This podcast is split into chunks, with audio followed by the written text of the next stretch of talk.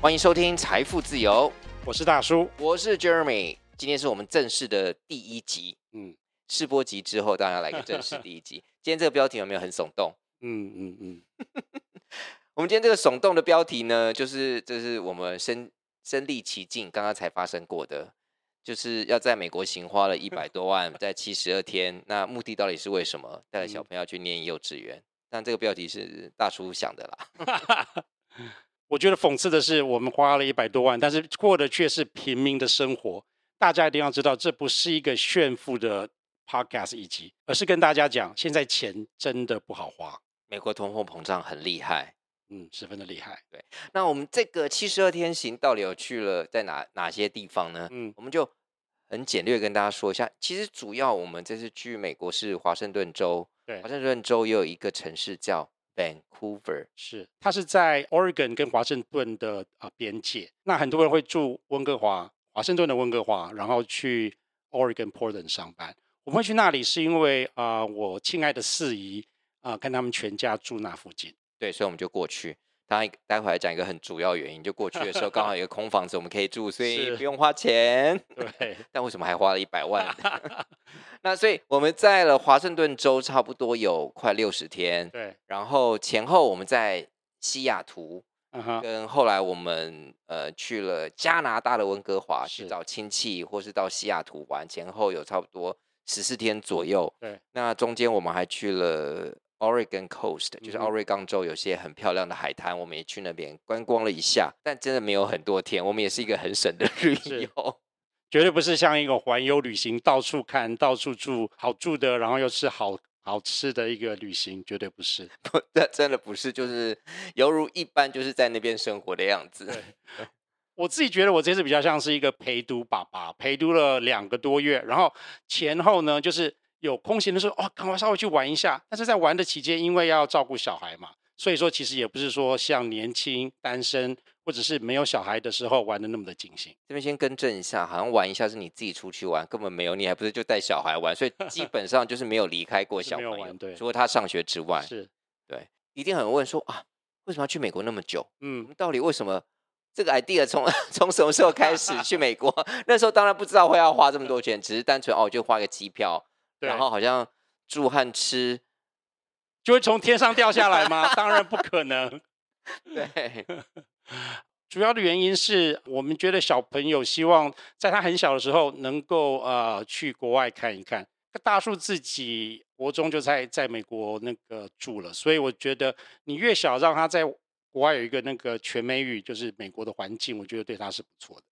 是啊，当然他现在才，呃，我跟大叔有一个小朋友，当然他是一个混血宝宝，嗯哼，然后在台湾我们当然也是念一般的幼稚园，不是什么美语、双美语，或是双语，或是全美美，所以这次就是 我们这次在美国去了一个很重要的目的，就是把他丢到那边的全美语，真正的全美语幼稚 园。对，出发之前我们也很忐忑，想说。这样子两岁多的小孩，把他丢到一个全美语的环境，那这个情况之下是，他才学讲话，可能半年多吧，然后基本上大部分都只有讲中文，不会讲英文。在这种环境下，他可以做得到，可以开心吗？我们这样做爸爸的，是不是有点太残忍了呢？应该待会我们会说一下。是，那当然这个就是去美国其中一个因素之一。当然，第二个当然是我们自己，因为这个疫情的关系，我们也很久没有出去了嘛。对。然后好像趁机这时候去，那我们也可以去好像美国或加拿大玩一下。那另外刚好也就配合呃我自己家里面一个家族旅游，嗯、那时候也因为疫情关系就一直延延延延延。本来要去游轮的，后来那干脆就是放在暑假，然后我们飞过去，可能家人也飞过去，跟美国的家人一起在那边有一个、嗯、就小小的度假。因为有一个长辈他刚好八十岁生日，然后身体还蛮健朗的，嗯、所以就觉得为了要省钱。觉得应该要省钱，所以把它全部集合在暑假，所以我们 就有了这个美国行。嗯，你你这样讲好像听起来是原本要有一个好好像啊、呃、两个礼拜的旅行，但是后来啊刚刚好在后面再加一个两个月的 long stay，小孩子上学，这样子好像前后有点那个不顺哦。这不是没有不顺，反正都去了嘛，想说是都都反正有地方住的话，那还不错。对，对，当然去的话，当然也是去了嗯。温哥呃，我们去了华盛顿州的 Vancouver 拜访这个大叔的亲戚也在那里，他的他那边还有可以有一些他的小朋友，然后等于是为我们小朋友有一些表兄弟姐妹可以一起玩。嗯，好，我想大家应该先马上先跟大家说一下，我们这一百万到底哪来的？好，我们就是大约计算，当然不是非常的准确啦，就是已经可以就大约算一下，那我们花了差不多三十呃三不是三十三万一千六百块左右的美金。嗯，那我们就约略算个一百万好了，嗯、就是汇率差不多，现在可能是就是那时候差不多三十一块五左右好了。那其中大很大部分，当然我们花了差不多三十一万的飞机票。那 我们两大一小，那他已经超过两岁，所以机票打八折，但是我们也花了呃三十一万左右是坐商务舱。那当然，如果坐一般经济舱，可能你花三分之一的价钱到二分之一价钱，应该就一定可以买得到，但。当时我们买的时候，我还提早买了，那时候机票还算便宜。后来那个就是我是几乎在七八个月前就买了，想说先买。那之后好像也涨得很可怕，根本买不到我这个价钱了。这里我要补充两点，第一点就是 Jeremy 是摩羯座，什么事情都要 plan very early，提早准备，提早 plan。所以说这这方面我必须呃谢谢他，因为这样子我们省了一些钱。那三十一万。我想很多观众会想说啊，这个叫做轻松平民式的花哦，为什么干嘛要那么浪费？那还有小朋友为什么要为什么要做商务舱？没有，就是为了大人而已，不是为了小孩。所以要做商务舱的 大人，小孩如果做都是为了大人，就是我们自己承认，就是为了我们想要轻松带小孩去。那这次当然我们是飞西雅图，然后我们在我们搭日本航空在东京转机。然后因为带小孩第一次他要坐这么长程，为什么要转机？真的很害怕在飞机上是不是你知道会疯狂，让我们没办法克制。尤其在飞机上，你哪都不能去。他如果吵到别人，我自己很害怕。所以好像有一个 stop 在东京，然后再休息一下，可能再上飞机就可以睡了。大叔必须承认，在这个 trip 之前，其实我心里是十分反对，OS 一大堆，因为。我单单想说，哦，一个还不到三岁的小孩要坐这么长的飞机，然后还要转机，天哪，这根本是一个不可能的任务啊！当时那个 Jeremy 说，那我们要不要找一个相对比较划算一点的那个商务舱？我就说，好啦，好啦，你这个钱就花了吧。后来我必须说，是值得的，因为小朋友，我不知道是因为商务舱啊比较宽敞，然后大家对他的就是关注也比较多，给他一些。玩具，他从头到尾十分的开心，根本就是一个可爱可爱的小天使。对，他做的时候差不多是两岁十个月左右，但所有的父母只要有小小朋友的父母都知道，反正坐飞机上面就是可以尽情的想要玩他的东西，看他的呃 iPad，对，或是卡通之类的，就让他看吧，否则真的很怕吵到任何一个其他旅客。另外，可能商务舱也比较舒服，所以说。他睡也睡得其实还蛮好的。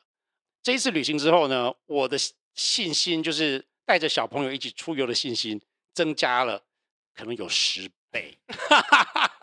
但是短程当然我们就不会这样选择。如果在短程，对短程的在亚洲行，我们一定就是，是一定经济舱，否则太花钱太浪费了。对对，我不知道你啦，我自己第一次坐飞机是差不多啊、呃、国中的时候，第一次坐飞机哦，然后第一次坐商务舱是我开始工作。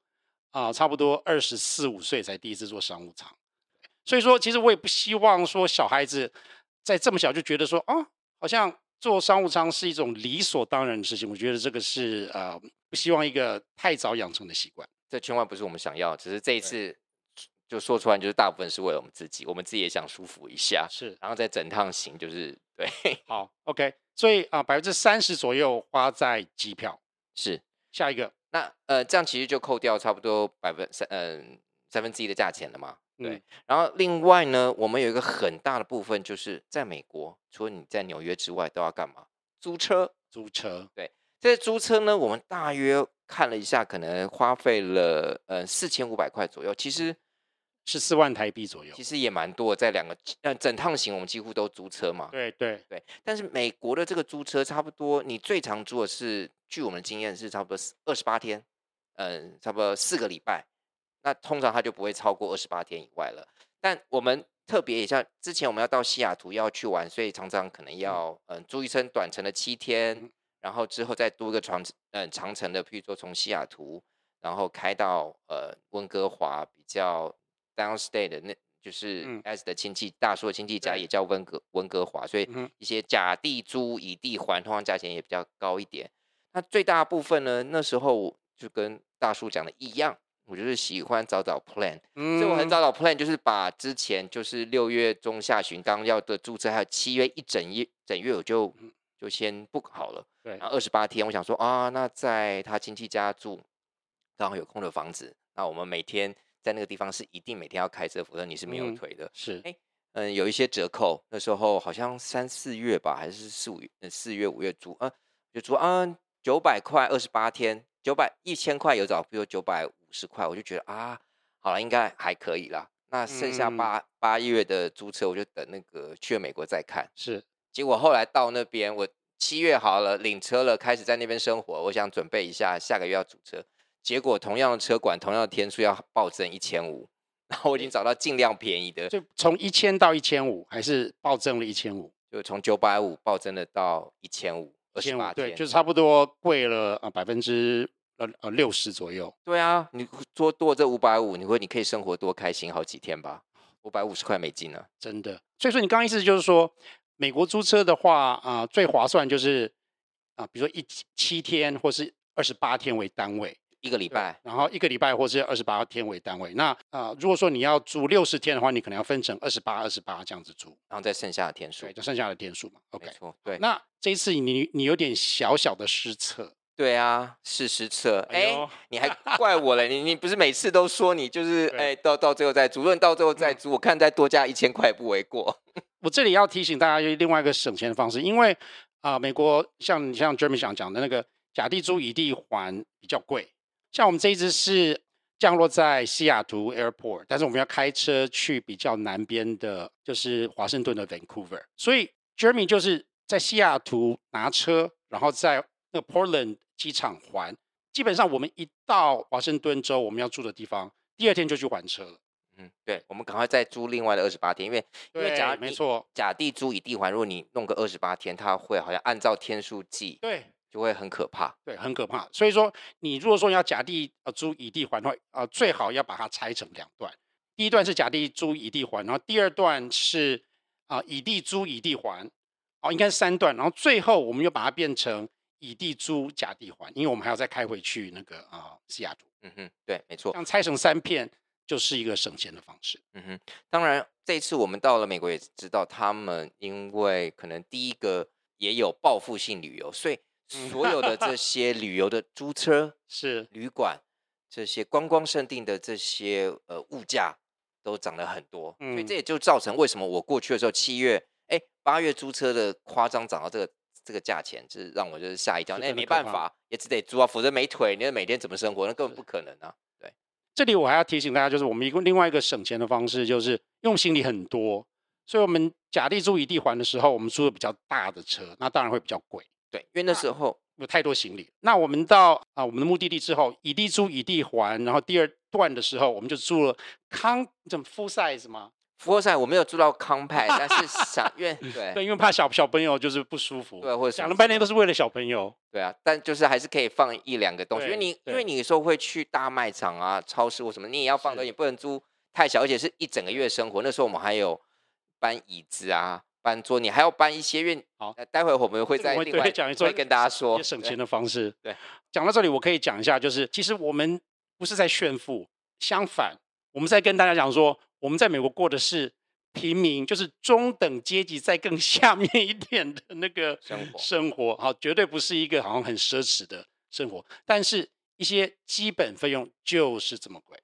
所以租车的费用差不多四千五美金，所以它占了我们这一百万差不多百分之十四左右。对，那另外你知道，在我们那边近两个月六十几天，在五十几天，差不多在 Vancouver、嗯、Washington State，、嗯、在这个地方就是我们住的这个地方，差不多花了也八千多块美金，八千三、八千四，差不多占我们这一百万的百分之二十六。嗯另外还有一个百分之十比较重要，就是幼稚园的学费。对，我们就要交两个月的学费，嗯、一个月差不多一千五百九。另外，我们还去参加足球课，对，所以加加差不多，呃，也有三千三左右，嗯，哎，美金。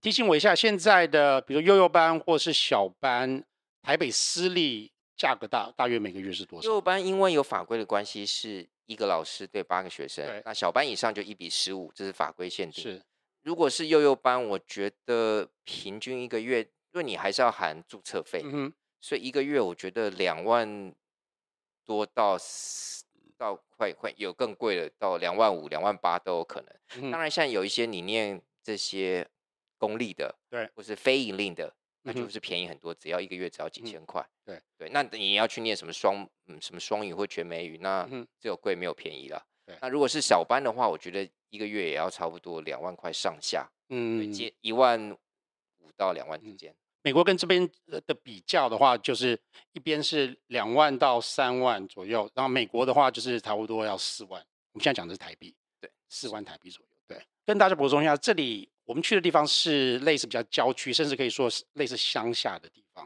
啊、呃。然后华盛顿州它在西岸的部分物价算是呃相对便宜一点的，比起加州来说了。当然比起啊、呃、中西部还要贵，但是绝对没有像 LA 或者是纽约那么的贵啊、呃。这个四万呢，只是我觉得一个基本的起跳的数字。OK，当然还比西雅图也便宜了。对，西雅图便宜。嗯哼。好，好，那就大概我们这个比例，机票花百分之三十，然后交通花百分之十五左右。对，嗯，华盛顿在那边的生活差不多花了百分之二十六，交完学费百分之十，另外还有一个百分之差不多十八左右，就包括了我们去了西雅图跟西雅图近郊 San Cadia，对，后来我们去了 Oregon Coast，总是你知道住宿跟花钱嘛，也花了百分之十八。那后来我们还开车去了拜访亲戚，开车到了真正。真正的 不能叫真正，就是加拿大的温哥华，温哥华去拜访亲戚，当然在那边也有去住 Airbnb，就花了百分之差不多约略旅游占了百分之十八左右。OK，好，我们先讲这个，我先讲这个旅游的部分好了，因为大家可能常常去有一个礼拜或两个礼拜的旅游，对这个方面比较有感。基本上我们呃二大一小住宿跟吃喝玩乐啊十四天好了，十四我们就说十四天好了，花了十八万台币。嗯，这样感觉上其实还蛮 OK 的，一天一万多，一天一万多嘛。那你你就说一般家庭从台湾出发去，不管是欧美还是哪里的话，加机票，我想大家差不多三十万，抓个二十二十万、三十万应该跑不掉。我们没有包括机票是十八万，这个数字我觉得听起来算是还还可以的。在美国 OK 啦，对啊，你当然当然你到东南亚那个价钱会更低，是不一样。是我觉得我们观众里面的旅游达人比我们多，所以这个十八万怎么花，我觉得就不用讲太多了。没错。另外，这里我觉得可能大家会比较好奇的就是说，哎，怎么可能你在啊华盛顿州住了基本上两个月啊，然后只花了二十六万台币？那你去旅游的话啊，十四天就花了十八万，怎么会这么便宜？请说。因为我们有一个十分十分。亲爱的表弟，也就是我四姨的儿子，他刚好去年换了房子，他旧的房子呢，就是稍微整理之后，呃，还没有卖掉，嗯、呃，他们现在应该要打算要出租，反正就是那个房子是空的。那所以什么空的呢？就是完全没有东西的空的，只有一个，只有一个，呃，床垫，床垫，对，有床垫，他就提供我们这个免费的住宿。对，当然我们嗯、呃、有再给他一些钱，要你知道住人家房子。你总有电费、水费、瓦斯瓦斯费，还有网路吧？他会帮我们申请好网路，所以我们当然还是有对知道要应该要要要付一些这些，这是确实我们自己使用了。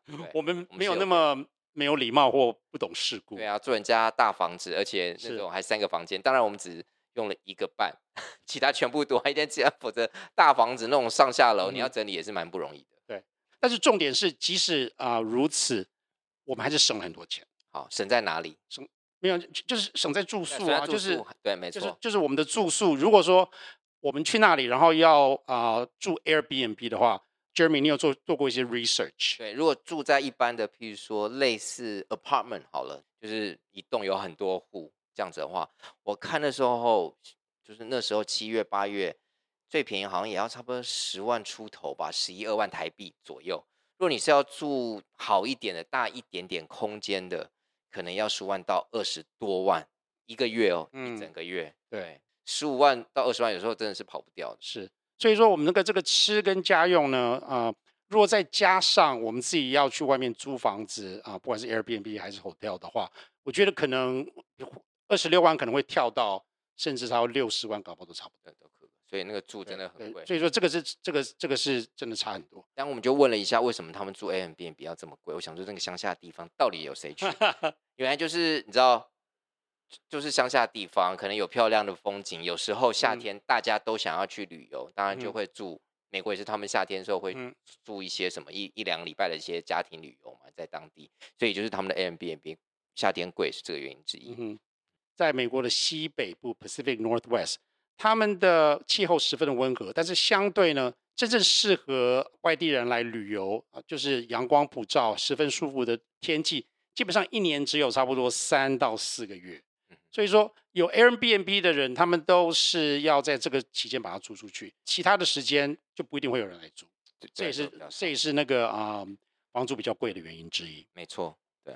当然，我们去的时候，嗯嗯、呃，有一些额外的花费，例如 您自己的花费，对，就是大叔啊啊败家的一些东西。大家记得我我们买的 Vitamix 吗？还有一些其他的厨具。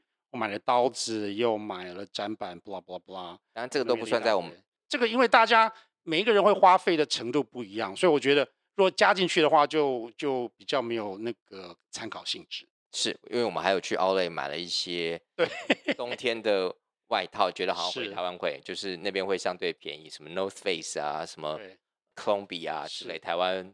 好像相对比较贵一点嘛，然后我们又去 Outlet 就打折再打折，觉得哇好便宜哦，三十九块耶，四十九哎，五十九啊。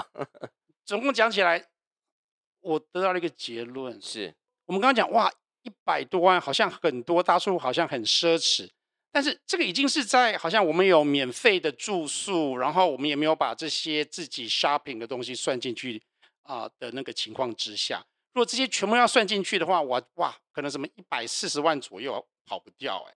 对啊，对，我们刚刚讲的呃，生活上的费用也包括吃。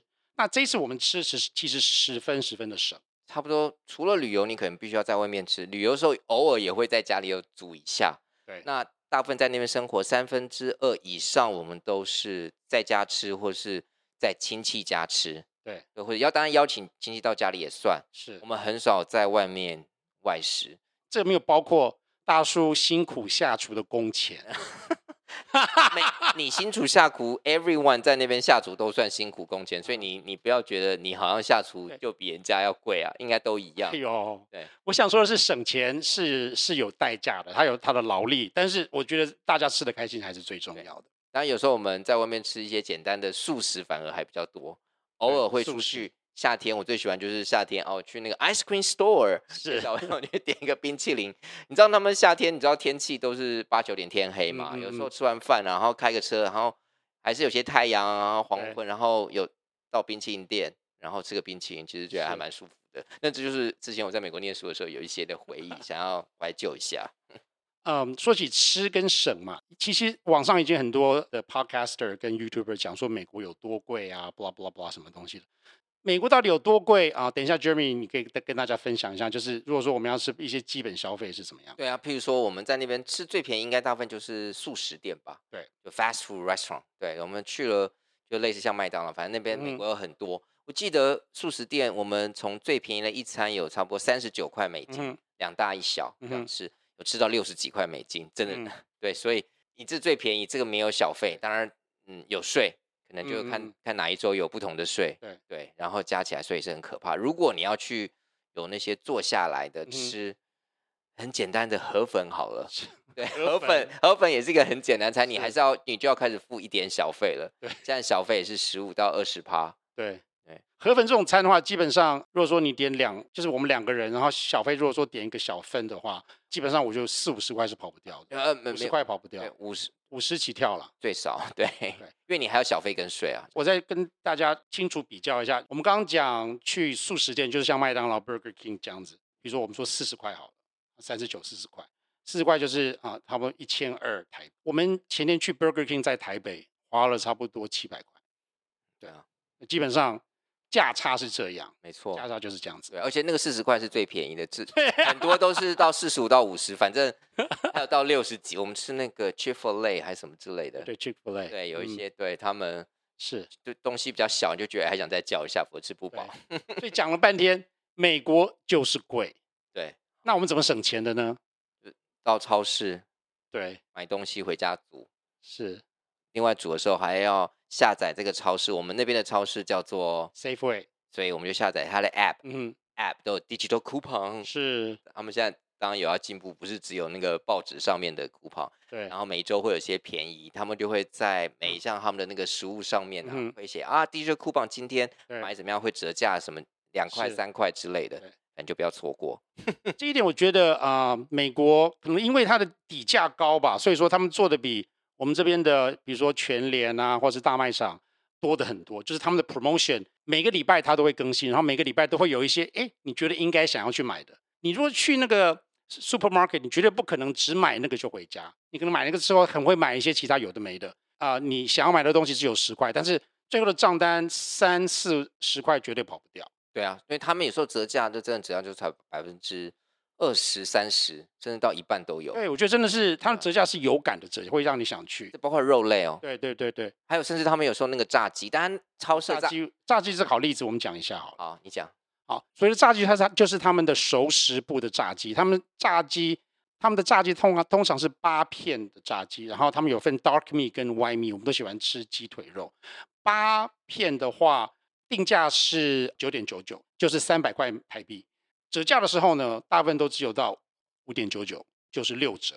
你想想看，六折基本上两百多块台币，你八块啊、呃、炸鸡，全家就可以吃得很饱。对，全家当然也不要说吃得很饱，如果有比较大的小孩，可能还吃不饱，还再买一些东西，但是已经便宜很多了。对，我讲的全家是我们全家，我们就是我们两大一小可以吃得很饱，这个就是省钱的一个很好的方式。是，那当然他有时候。在那个是，就是不管牛肉、鸡肉啊，嗯，然后还有一些青菜啊、水果，有些季节性水果，就在台湾比较贵的，blueberry、blackberry、嗯、raspberry、cherry，嗯，水蜜桃，对，这些在美国当地产的，对啊，在那边就便宜很多，就相对起来，我们在那边就会吃季节性的水果，因为台湾总是比较贵嘛，对，对，在那边好像就是不吃了，就是。好像会想要把它赚回来的心态，就是我们就是一般人的心态。在那里，我吃樱桃、草莓，还有就是很大的水蜜桃、白桃。我跟你讲，吃到怕。我这是这是吃多少？这就是这样子。然后它是便宜到，比如说这么大的一个水蜜桃，它可以，我记得就是一块一颗一块美金。嗯，有时候三十块特价的时候，对，那就真的是超级超级便宜的。那边那时候我们还吃了那个呃樱桃是。呃，粉红色跟比较偏黄，对对对对对，他们叫什么名字啊？我也不知道，他们就是什么 Rainier Rainier Cherries。我觉得那个真的是比一般的黑的樱桃好吃很多。但它当然它在那边也会比较贵了，但相对于台湾当然是便宜了。是，但是太便宜了。嗯哼，大叔常常会去捡便宜货，就是用 coupon 啊买减价的肉类还有熟食类，然后就吃当季的水果。对，这个就是省钱最好的方式。当然是没错，是。当然这是在夏天，冬天我们就不知道怎么样。好，那另外就是我们来就分享一下的小费文化跟以前不太一样。嗯，美国小费现在啊、呃、基本起跳是二十趴，大家都知道。我想做一个比较呢，就是大叔在读大学的时候啊，一九九零年年代初，那个时候的基本标准是十趴。嗯哼，好，然后再过了十年啊、呃，我在纽约工作之后，那个是基本标准变了十五趴。嗯哼，在纽约，在纽约的时候，就差不多是两千年左右，两千年左右。嗯近十五二十年来，又从十五趴到二十趴。嗯哼，我觉得这个小费的那个通货膨胀是十分可怕的。对啊。第二个呢是疫情，在疫情其中，因为大家觉得餐饮业的服务者他们十分的辛苦，嗯、他们需要冒险啊、上班才能够提供给大家一些基本的啊、呃、service。那个时候就养成了一个多给小费的习惯。譬如说在星巴克，或者是他们没有。啊，所谓 table service 的餐厅，一般来讲习俗是不需要给小费的。但是在疫情当中，大家就养成了一个给小费的习惯。再加上那个时候大家不喜欢接触，所以说纸钞的用量就减少了很多，大部分都会变成一个所谓 contactless，就是一个平板，然后你就直接感应啊就可以付钱了。这个时候那些付账的平台，他们就做了一件事情。当你在感应之后呢，它第一个荧幕显现的会是十、十五、二十或其他四个选项。啊，他就是问你说你要付多少的那个小费。注意哦，不付小费或零不是其中选项之一。所以如果你不想付小费，你需要 hit other，然后再 hit 零，然后再 hit enter，你才不会需要付到小费。在这种情况之下，帮你服务的人站在你前面，把那个呃平台。转过来给你，然后你需要花这么多的步骤才能够不付小费，很多人会怎么样？不好意思，嗯哼，当然不是，我我有看过有那个平板上有零啊，no tips，有那个少，我没看过哎、欸，你有看过？我有看过，我就我就直接按，那个是比较佛心的哈、哦，我看过的大部分都是已经有那个数字在上面。嗯、我看了几个文章，他们说其实工作人员他们有的时候也会尴尬，因为这样子设定不是他们设定的，他们也觉得说有点尴尬。但是这个这个就会造成说有一种无形的情绪勒索的一种压力。他们也另外做过研究，如果说你跟这个店员或者是呃 barista 有一些交谈，或者说他刚好讲你的母语，比如说他跟我讲中文，你就会更容易想要付小费，因为你会觉得不好意思。对，没错，像他们因为像比如说你点个咖啡好了，速食店点一下，他可能问一下你的名字。因为他到时候要叫嘛，尤其星巴克之类的啊，Alex 好，然后到时候 Alex 要到之后就是你的咖啡来了是不是？No tips Alex，但但我们确实也问了，不会说 No tip Alex，我知道是心里这样想，心里 OS，心里 OS。但是我们也你知道怕了入境随俗，我们没有在美国生活，我们也去了对呃当地，然后问了朋友，就像这种没有 table service，像星巴克、像麦当劳之类的，我们需要付吗？因为我们真的不知道，嗯、然后又在西岸，对，他们说他们也不付，答案是不需要付，所以我们就不付了。所以说你就是要有先决定好不付，你是不需要付的。按照就是美国的礼节来讲，你不需要付钱。对对，目前。那那当然，大家如果去旅游，我觉得大部分也可以不用付，因为到时候你也不在那边，其实也都还好，嗯、并没有说不礼貌的状况发生。嗯，对。有一次我有付了，就是因为就是啊、呃，我那个呃咖啡对不对？然后那个。他说：“哇，啊，你小朋友好可爱。”然后，然后我我又向他要了两杯水。后来我就有付了到十趴。哎，这是我在去美国的时候，在咖啡店，我看常常哈，我不知道为什么，就是所有很多点咖啡的人都顺便跟他要一杯 ice water。然后他就是几乎每一家店都会给你那个超大杯，啊、就是一样他他们的杯子，然后有盖子，然后装了冰块水。因为去的时候七八月很热，反正有咖啡有水，反正就觉得好像不用带水就喝了。因为咖啡太贵了，所以有一些好像 freebies free 的东西，会觉得很开心。后来我也去都会要一下加入，我想说哦，在车上放这边喝，喝完咖啡喝点水也不错，或者是给小朋友喝。嗯，对。那这除了这个咖啡店之外，这个小费文化，这次餐厅当然一定会给小费嘛，反正一定会给小费。那我们现在就是乖乖给二十趴了。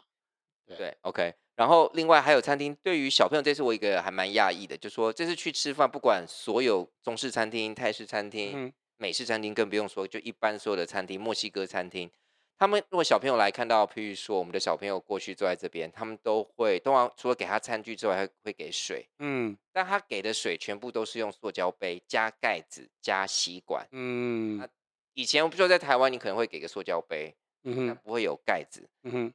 但就会发生什么事？常常打翻。对对。那我觉得，我我不知道这个环，反正都都要，都都会，如果都可以回收的话，嗯、你给个塑料杯，加个盖子，是加个吸管给他们喝，其实有时候会方便他们的工作，其实蛮多的。对。对那他们几乎餐厅，我看到我们去的时候，大部分都是这样给。我跟你讲，啊，对餐厅工作人员来讲。不会打翻十分的重要，因为他会浪费很多时间在这边。美国人力又少，我帮你整理一下，又再弄。如果那整个桌上，对啊，又菜，就是会很麻烦。我不知道这是不是也跟啊美国人力有关系，就是他会把所有的东西就是尽量从简。嗯啊，甚至很多餐厅他有帮你 table service，但是一些东西可能要水要自己倒，你餐具要自己拿，然后你弄完之后，你可能 table 要稍微自己的 clean up 一下。嗯哼，对。这些服务以前都会加入在他的 table service 里面，就是等于是在你的小费里面。但是现在他们就是能够人力从简，就尽量人力从简。没错，对。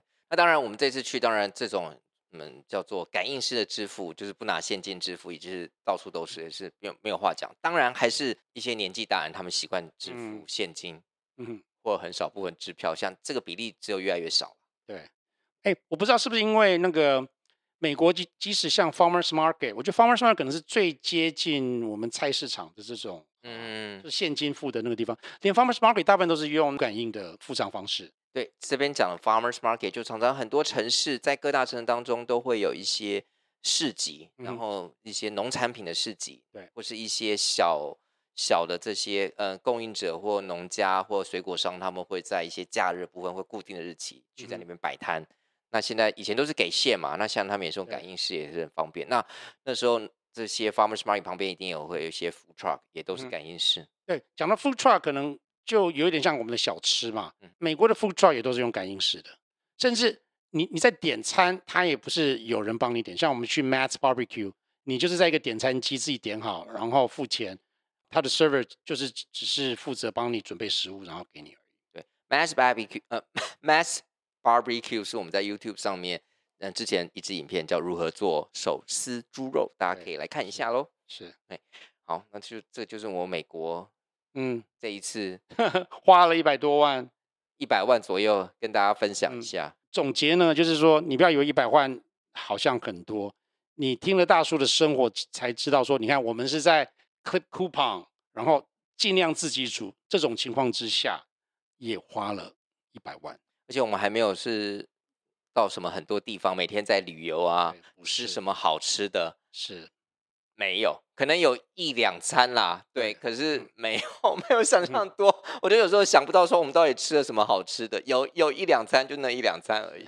对，所以各位观众，如果你你们最近出国有什么比较有趣的经验，跟你们呃觉得哪里比较贵，哪里比较便宜，希望跟我们分享。当然，最主要的是我们在这七十几天当中的经验，对，是无价，是无价的。好，其实这次去我们还是要就是帮小朋友找这个幼儿园，嗯哼，那我们下集会跟大家分享。好，那我们下次再见喽，希望大家喜欢。Cheers，拜拜。